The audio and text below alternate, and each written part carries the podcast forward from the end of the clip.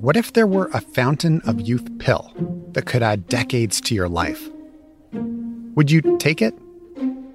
Unlocking the Fountain is a podcast about the mysteries of aging and the scientific quest to slow, stop, or even reverse it. When do you think we're going to have the first 150 year old? I think that person's already alive. Unlocking the Fountain. Available now on CBC Listen or wherever you get your podcasts. This is a CBC podcast.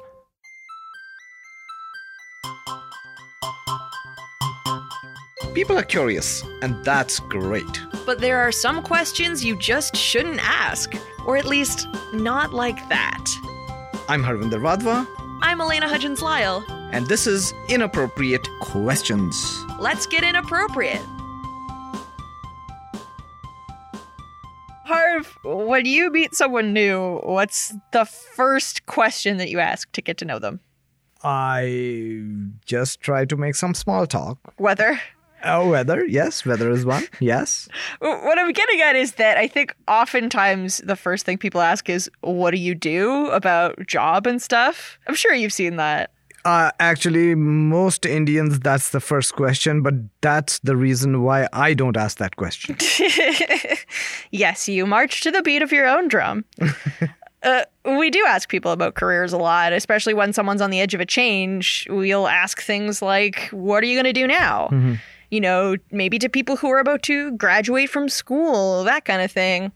And I think uh, you actually might know some people who fit into that category. I know, Elena, exactly where you're going. You're talking about our two guests. Yes. I somehow know both of them. Their names are Harbani Vadva and Rymn Vadva, and I guess you would have understood they are my daughters. Hi. Hi. Hey!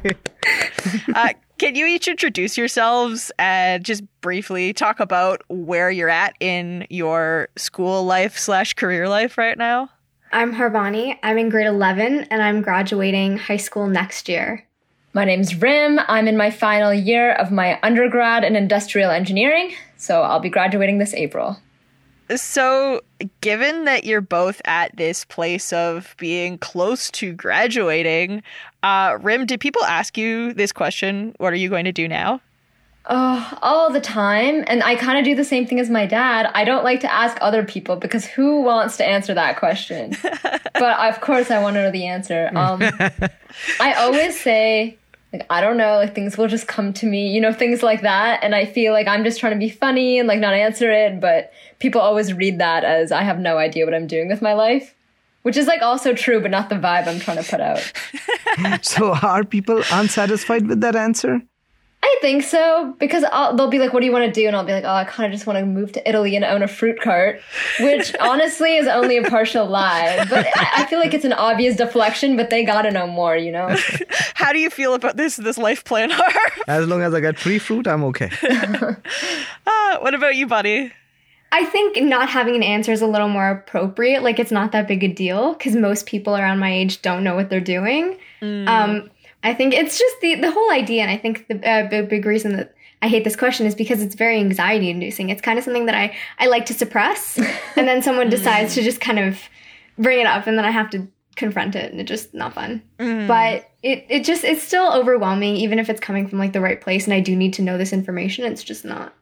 It's just very scary. It's like I need this, but also screw off. Like Exactly. Exactly. Rymn, do you feel any pressure to know what you're going to do next? I'm kind of chilling, to be real with you. Nice, that's I- good. I, know that sounds very privileged. I, maybe I should be a little bit more stressed, but I'm I'm lucky enough where I really feel confident that something will come along, and I'm not super concerned about hitting my like just hitting the nail on the head with finding my dream career like the second I graduate. I'm sure mm-hmm. it'll happen. Mm-hmm. I think there was a thousand times more pressure when I was in Bani stage, to be honest. I don't know. I mean, I, am not in university, so I couldn't speak to it, but it sounds like at least you have a career. At least you have like a vague idea of where your life is going. For me, I have like a million different programs, a million different universities I get to look at. And so it's it's almost more of a, overwhelming to see like how many options I have. My sister hasn't narrowed it down to like this is what I'm doing. right, yeah. I, I think the pressure is very internal. Mm. So, does it matter who asked this question? Yeah, I think it matters. I think there's a big difference between like a homie asking versus a family friend who's like for some reason very invested in your career and feels the need to give you advice. It's because the advice is always from someone who doesn't know anything about you. They just have to have an opinion. They're not in your field. Like if you want advice about your career, you go to them. You go to a mentor. You go to someone, a colleague or something. You know what I mean? Right. I- I feel like nine times out of ten, your family friend doesn't have anything to offer you. Uh, have you guys ever, not to put Harv on blast, but has your dad asked you this?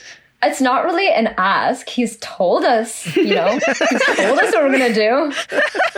Yeah, so that was not inappropriate at all.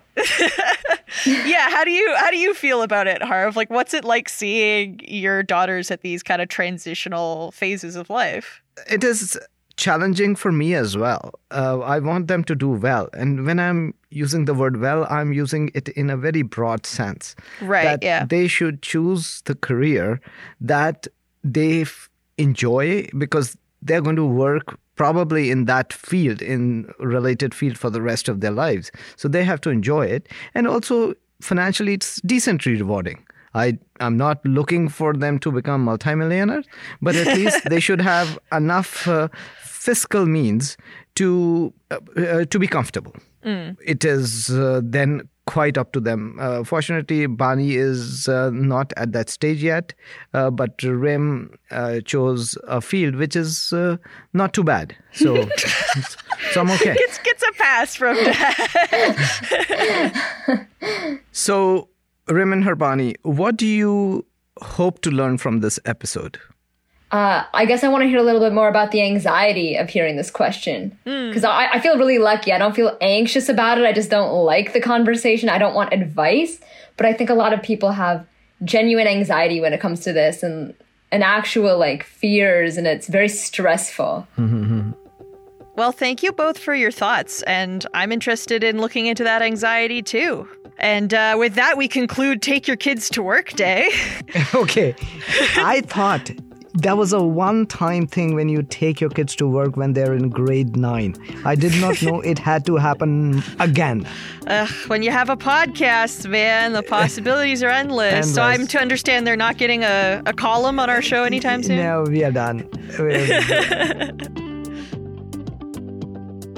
What do you do is really almost synonymous with who are you? We've watched you for eight plus years doing this. This was so fun. What you got next? asking them when are you going back to work is like there's an assumption I'm a big sports fan. Well, like one sport. I, I watch hockey. okay, and I watch cricket. That's it. and together we like one sport each. Woo! a big place I hear about this question is from athletes who are retiring. They tend to retire quite early compared to, I guess, most people. Yes, I wish I was a professional athlete. I could have retired by now, like decades ago. Well, I think we're about to hear that retiring in your 30s from sports is maybe not all glam. Mm-hmm. We're speaking to Krista Guloien. She's a retired rower who won a silver medal at the 2012 Olympics as part of Canada's women's eight team. She also wrote a book about the transition out of life as an athlete called Beyond the Finish Line What Happens When the Endorphins Fade. I, I think we were asked, "What are you gonna do now?" Like on the podium, it was it was quick. It was like, "Hey, now that you're done," and you're like, "Ah." Um, so that that was probably the the most abrupt and shocking timing um, of that question. People don't waste time. No, they don't. Humans know, like they can come in, feel a situation, find the most awkward question, and then give her. They just go for it. right. Yeah. Oh, I don't know what it is about us, man. what did it feel like to get asked this question initially, like so quickly after winning a medal? I think it's different for everyone. And for me, it felt like a huge weight of pressure. It felt really uncomfortable. I think for some of my teammates who had a set kind of plan in the background, it could have been easier for them to answer the question and say like, "Oh, I'm going back and finishing my law degree," or "I'm doing this. I plan to do that." I didn't really have a plan. Mm-hmm. And then second to that was this pressure I chose to put on myself of, "Oh God, how am I going to impress everyone again?" Like this feeling of being on top of the world right now. How am I going to keep this? What the heck am I going to do that's going to be good enough? And so I started to like really struggle with that. I, I think I still struggle with that a little bit today, like 10 years. Almost, we're almost at our 10 year anniversary from 2012. Mm, yeah. Uh, you are not thinking of uh, again competing in four years, or because there are a lot of tournaments. Uh, it's not just Olympics, right? Right. I, I, I retired cold turkey in 2013. Uh, so I was 33 in 2013. As I was getting older, I was wanting to do other things too. And I Mm-hmm. focused on that. It's so intense, the focus you have to have, and you're in such a bubble when you're doing it.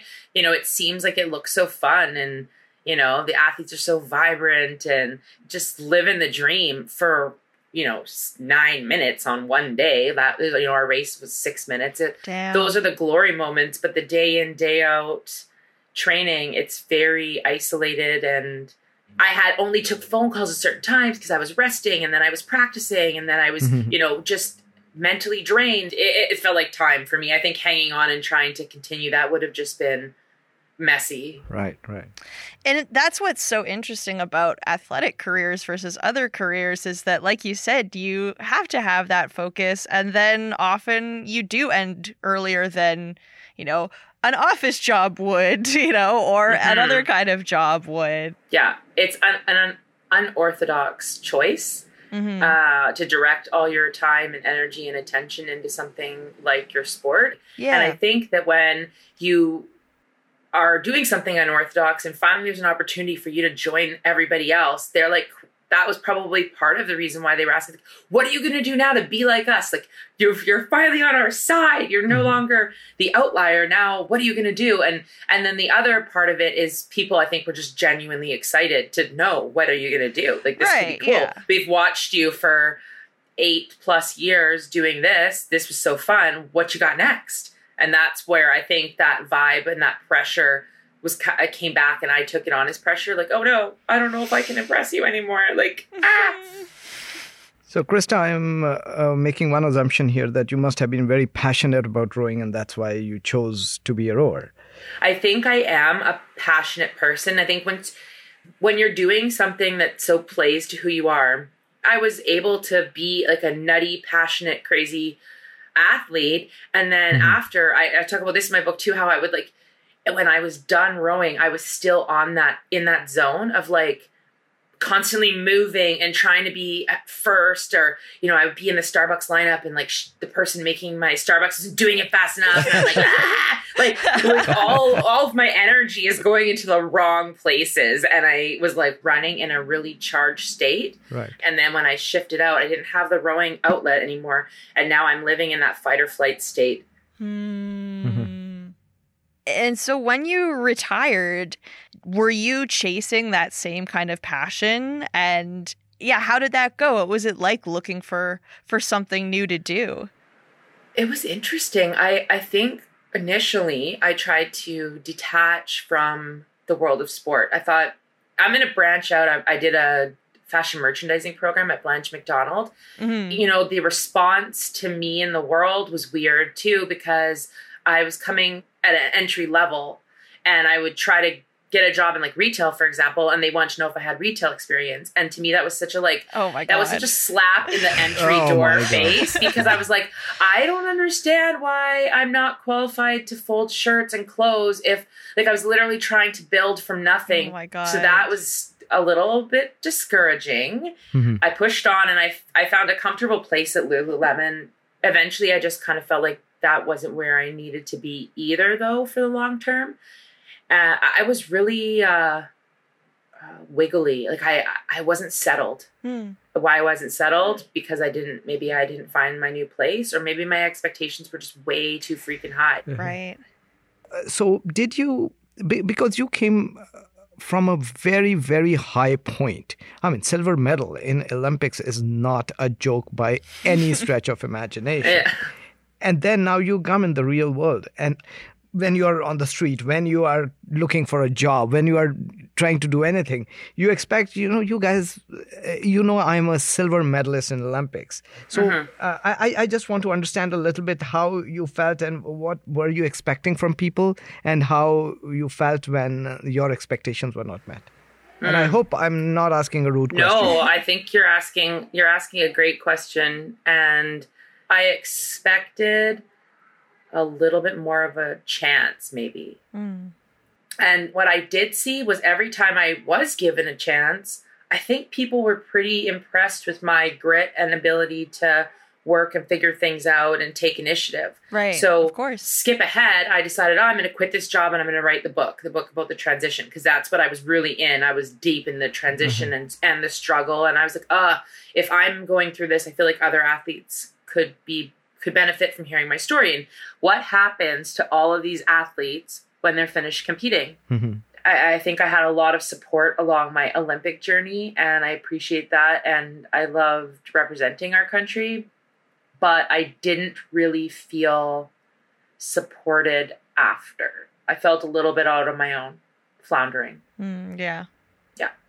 So once you'd written the book, then what happened after that? What did you find yourself doing? It was uh I was doing a lot of networking and and going to different events and thinking about doing public speaking and I felt uncomfortable, I felt insecure, I was struggling and then I randomly met who's my husband now.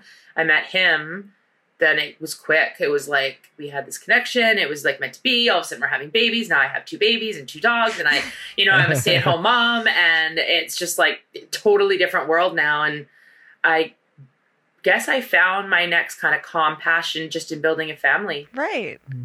Not just, but you know what I mean, in building a family. uh, now that it's been 10 years and you have now uh, you stated that now you have very much adjusted to your new life Sort of, yeah. and that was exactly what i was trying to get into so uh, uh, and uh, what is this adjustment like just share a little bit with us Well, I mean, 10 years later, and I'm still asking, what am I going to do next? So, if uh, we could have just wrapped this conversation up with, I got asked, I figured it out, and I know the answer, that would have been sweet. But it's a part of life that, I mean, you guys probably don't know what's next either necessarily. And it's something that I've learned to accept. And I mean, right now, I guess the what's next for me is like, what will I do when I have more time and the kids go to school? And will I get back into the workforce? And what will that look like? Can I work from home? Mhm. I just don't feel as much pressure in this current moment. Hmm. But ask me tomorrow when I'm probably like, ah, what am I going to do? highs and lows, highs and lows. So going back to what are you going to do now? Is this an inappropriate question? I think the timing is really everything and the quirkiness in humanity that finds the worst timing to ask it because I don't really care. Like right now, if someone asked me that, it wouldn't bother me at all. Like, Yeah. but then it was then that it really triggered this whole thing for me. And people probably didn't even notice. You know, I probably answered the question in some random way. My story was probably changing often. I would just walk away and then struggle with it on my own. Mm-hmm. Maybe it is the world helping you make decisions. It's the universe nudging you. Maybe. yeah.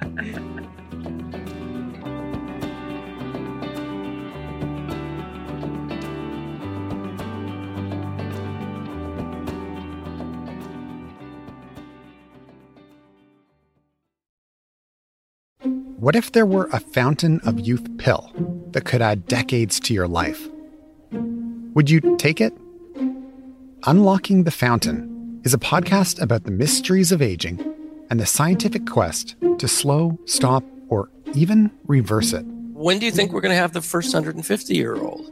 I think that person's already alive. Unlocking the Fountain. Available now on CBC Listen or wherever you get your podcasts.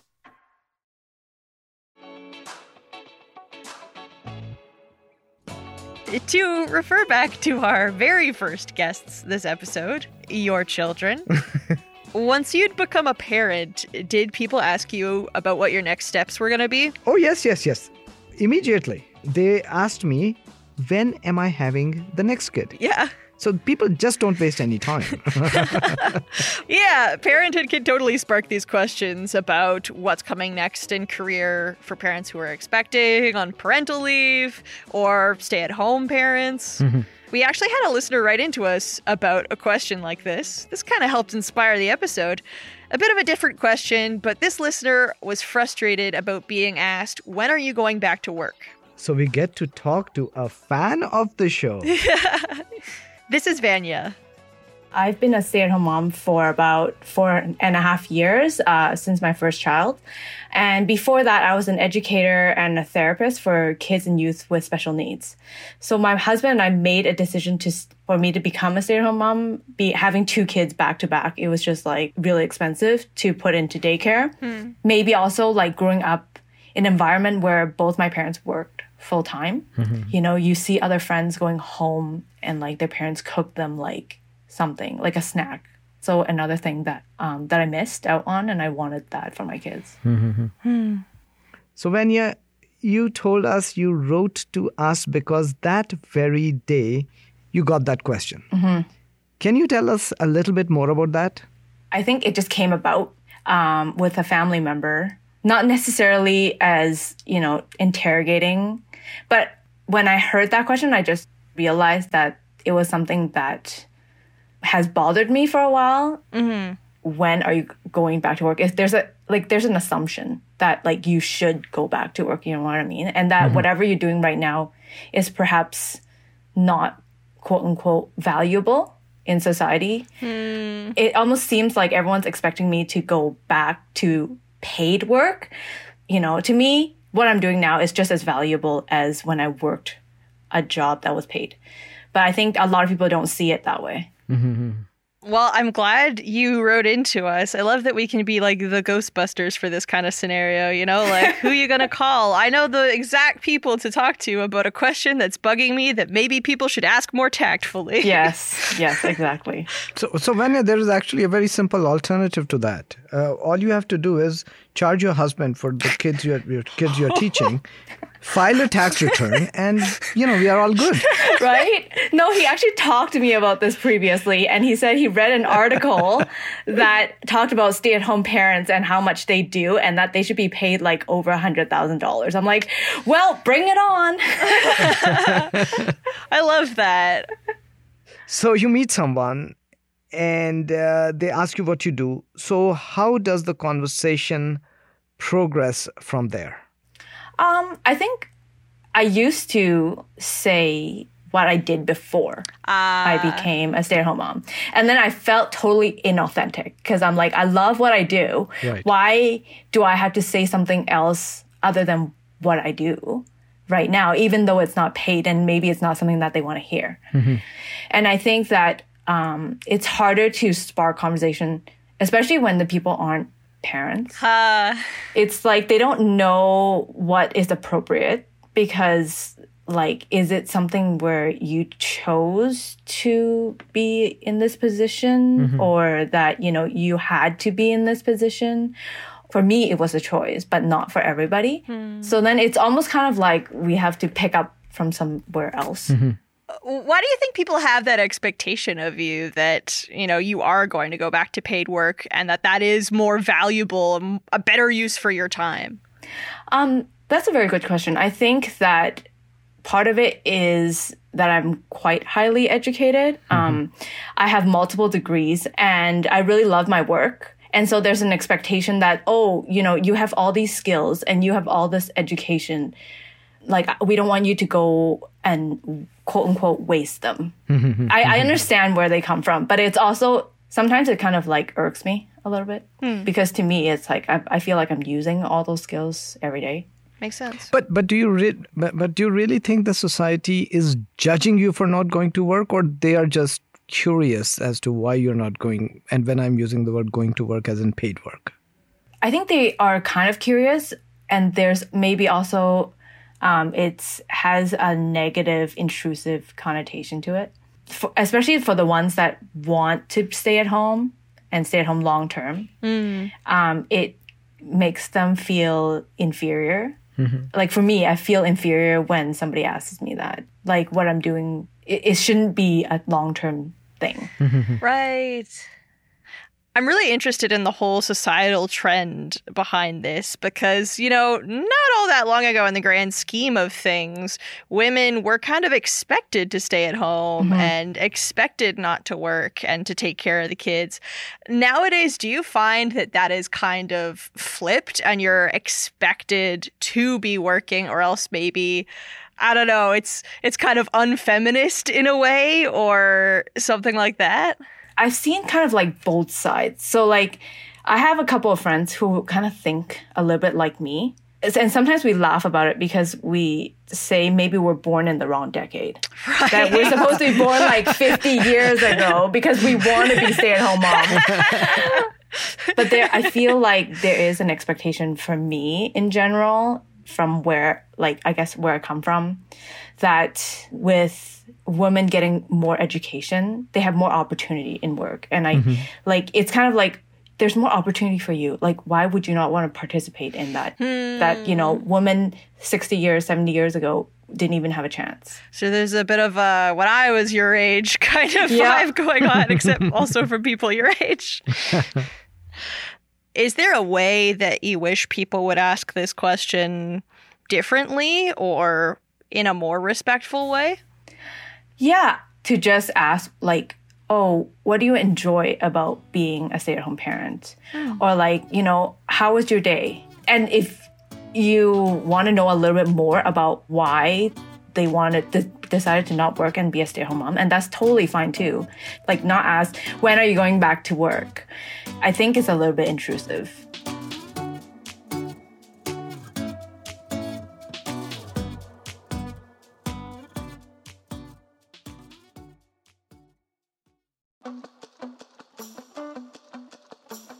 Something I want to unpack a bit more is what's underneath this question. What does work mean or represent to us? And how does that tie into our identities? To dig into this further, I'm speaking to Anne Wilson. I am a professor of social psychology. I'm at Wilfrid Laurier University, and I do work in uh, self and identity over time at both an individual level and then how that plays out at a societal level. This question we're focusing on what are you going to do now? Why do you think people like to ask this? Why are people fascinated generally with someone's career next steps? Well, I think that this may be at least partly historically situated. So we talk about this kind of thing more now, perhaps, than we have at other stages uh, in in history. Right. And part of it seems to be that uh, people's identity and their careers are so intertwined. What do you do is really almost synonymous with who are you. It conveys a sense of priority, right? Um, this isn't something that's true across the board, so it's especially true in uh, middle and upper classes and people who have certain types of careers. Um, but there has been over the last couple of decades more and more of this emphasis emphasis on find your passion and uh, making sure that the job that you have, the career that you have, is the right one for you. There's this one thing out there for you. Yeah. Take me back to a time when this career identity link was less important. Like, how did this link you described come about historically? So I'll say this in broad terms because I'm not a historian, so uh, I don't have all of I can't connect all of the dots for you. Uh, but just the very notion of choosing a career is something that's relatively recent. So it used to be that people's life paths were relatively constrained. Your father was a carpenter, you'd become a carpenter. That would still be potentially part of your identity, but identity didn't even really mean the same thing then. So the idea Right. of finding who you are and that there's some kind of a unitary individual self is something that's also a relatively recent invention. Um, but that's also true, you know, it, I come from a, a more working class background, I feel like I ended up in a career that I'd call also my passion or that I have a sense of purpose around it. But I don't fool myself about the notion that everybody ends up being able to pursue their passion. There are lots of constraints on people even now. And so sometimes when we talk about career and identity, I always want to stop and remind myself that uh, this is something that also is a bit of a luxury to be able to think mm. about careers in that way. And that's not true for everybody, even now. Right. Yeah, for sure. So, given that context, what impact can getting this question have? It's such a message in society generally, right? Find your passion, find the one thing out there for you, and that sort of thing. Mm-hmm. Um, it can make a lot of people who are really just trying to navigate the reality of a very difficult kind of economy and uh, job market and so on, uh, it can make that process even harder for them. Mm. And it may make them feel like they have uh, failed because they haven't managed to find that kind of a match. And, you know, and it may be that for a lot of people, their identity is just not going to come from work and that they can find a job that is perfectly satisfying for them, but they're going to get uh, their real joy and their real sense of purpose in what they do outside of their work hours. Mm. Um, and that's perfectly fine too it's such an interesting reality check to realize how recent and how class specific this can be because, you know, growing up, I was always so fixated on this idea of career. From my earliest memories, I was like, I'm going to be a firefighter and an astronaut and a marine biologist and an author. I'm just going to do everything. I was very, very into that idea of being an adult means you achieve all these career milestones. Yeah, for sure and that happens right from high school or from from earlier so we ask kids what are you going to be when you grow up yeah I worry a little bit about the message that we send to kids that you have to somehow figure out that one needle in the haystack. And if you can get that silver bullet, if you can find that one thing, then you're going to be happy. And if not, then boy, you might be out of luck. Mm. These are kids and, and even young adults that often haven't fully develop their identity, don't really know even what the options are that are out there, and they're being asked to plot this kind of path out for the rest of their lives. It may very well be that the things that they are passionate about at that moment are not really going to help them to predict what they're going to want to be doing five years down the road. Yeah, that makes sense to me. Looking down the road in life, does this pressure to have your career figured out uh, continue through, say, middle age or older? Are there the similar pressures or does that evolve somewhat? That's a really interesting question. So, people's identities tend to get more solidified as they get older. So, they have more clarity and coherence about who they are.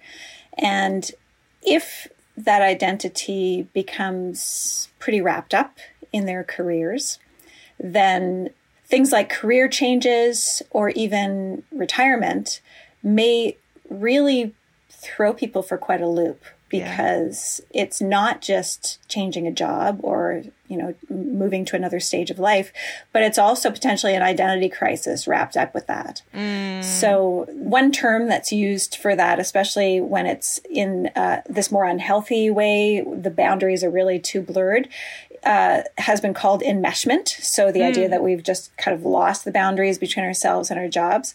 Uh, so I'm going to make an analogy with relationships if we're in a relationship and our identities are really overlapped, if a lot of our identity comes from our relationship, we may hesitate to leave that relationship or we may do whatever we can to avoid that relationship ending because it's not just a threat of sadness and the, the sorts of things that are related to a relationship ending, but it's also a real, you know, what, who am I going to be? Mm-hmm. In some cases, that may end up making us stay in relationships that aren't great for us or in jobs that aren't great for us right? And uh, and it might make us less likely to take the leap to try to explore something new. That's that's scary but it also makes so much sense. Yeah. Do you think in your view should we still use the question what are you going to do now? or something similar in our small talk environments is is this a good question to ask someone at a party or when you're getting to know them?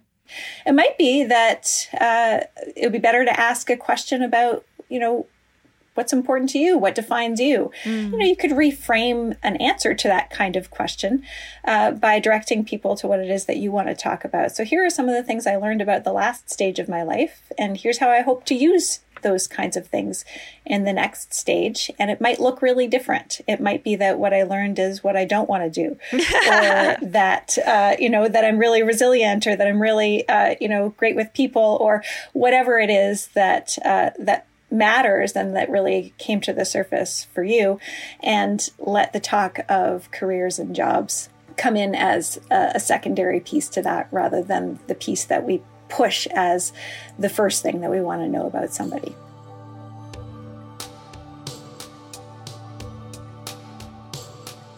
My name is Yair Vlessing. Uh, I'm 62. I live in Vancouver, and I've been working for the last 23 years in a steakhouse. I get asked a question quite a bit, and now especially since I made the decision that I would retire in next May, and people were constantly saying, "Well, what are you going to do?" I mean, you know, and people are also a lot of people are telling me stories of people they knew, family members, brothers, sisters who retired, and how wonderful it was, and how it didn't always work out so well. Dead in two years. People are concerned that I, you know, do I have a plan? They want me to make sure that I'm making the right decision because, uh, you know, it's not a, the right decision for many people. It, it, it's kind of when people ask me, I try and give them the best answer I can and try and be as confident. I say that, you know, I, am not 100% sure what I'm going to do. I'm just going to wake up in the morning and start doing it. And the most important thing for me what I want to do is I want to wake up and not have work on my mind. It's about uh, freeing my mind and taking care of me. You know, now, now I actually have a challenge, you know, to reinvent myself and to become productive in a different way and uh, and live life to its fullest. And I, I just have this confidence, not 100%, but this confidence that uh, I'm going to be able to figure out what to do and I'm going to enjoy it.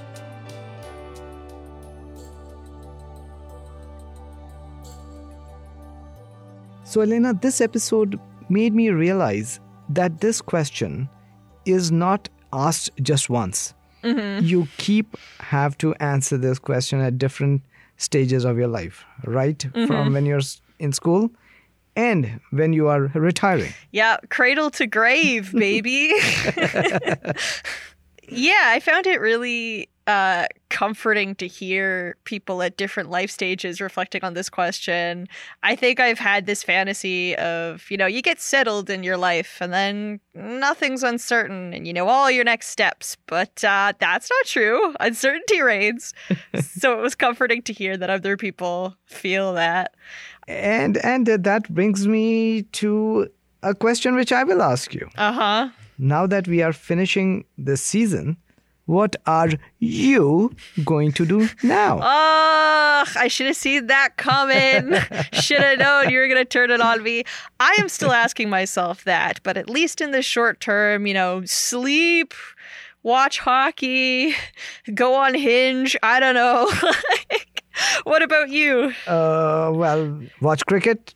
No Hinge. I don't even know what Hinge is, but I'm assuming I shouldn't be knowing it. Well, I really just want to thank everyone who stuck with us this whole season, or even, you know, if you just popped in and out. I really appreciate, and I know everyone else who works on this show really appreciates all the time you spend with us. And I hope you've learned some things along the way. So hold your horses, Elena. We have one more episode, which is the bonus episode coming up. Mm. And that is to reflect on the season and also answer listener questions. Yeah, looking forward to hearing your thoughts and looking back on a year of inappropriateness. yes. All right. See you. Goodbye for now. I'm Harvinder Wadhwa. And I'm Elena Hudgens Lyle. Thanks for getting inappropriate with us. A huge thanks to our guests, Rymn and Harbani Wadhwa, Krista Guloien, Vania, and Anne Wilson. You also heard a voice note from Yair Vlessing. For a full transcript of this episode, make sure to visit cbc.ca forward slash IQ podcast. The powerhouse producers behind this podcast are Sabrina Birch, Cindy Long, and myself. This episode was mixed by Olivia Pasquarelli. Our chase producer is Sarah Melton, and our digital producer is SK Robert. Our senior producer is Jeff Turner, and our executive producer is Arif Narani.